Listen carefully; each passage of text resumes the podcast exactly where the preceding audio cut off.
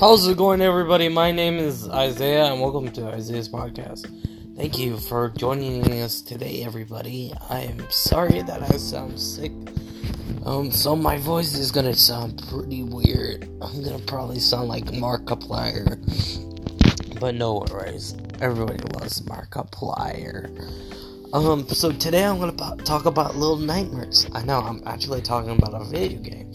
This game was probably one of my favorite video games. And why do you say that, Isaiah? Well, because it was a very scary game. Like, it scared the shit out of me. Like, I'd be so scared and just be like, oh no.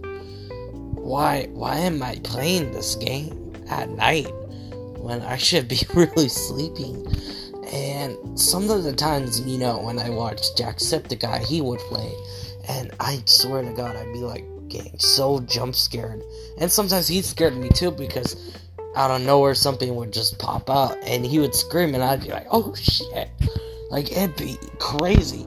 And it's a very beautiful game. Like I like the design of the characters. I also like that it's also set up in a Japanese theme. Like there it's like uh it's based on Japanese like myth mythology, I believe. I'm not quite sure I forget the whole story behind the game. You can look it up yourselves, guys. But um I never really played the game and I always wanted to, but when I watched his series on the game, it just made me so interested in it. Like I wanted to know what was going on behind the world. Like like why were these people so abused? Like, why were they so fat? And, like, what year was it? Like, was this during the time that Japan was going through, like, the 1950s? Like, it's very, like, like the lady, the very tall lady, she wears, like, a kimono, a very traditional Japanese woman's dress. And a lot of the, the art is very old school Japanese themes, like samurai, uh, like maybe the 1940s kind of era.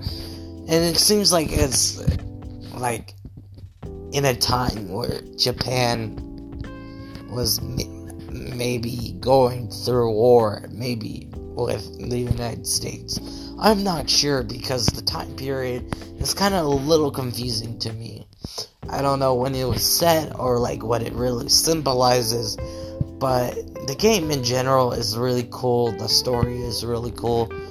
There's a lot of cool puzzles. Um, there's a lot of uh, scares in it, and there's also a lot of horror. And I like that about this game.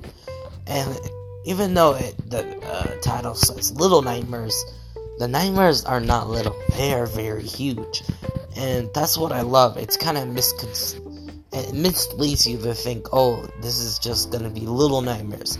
It's not gonna be scary at all, but really, when you go into the game, it's just unbelievable. It's it's crazy. It's exciting. It's cool to understand and to know. Oh, sorry, that was my phone. I guess I got a message, but yeah, let me let me know what you guys think on Twitter uh, my Twitter is actually I freaking don't. My Twitter is Baker Isaiah 987. That's all lowercase. And if you have a question, please message me and let me know because I want to know what you guys think. So thank you for supporting the channel. I can't believe how many followers we have and how many people really enjoy my podcast. So I'll see you in the next episode.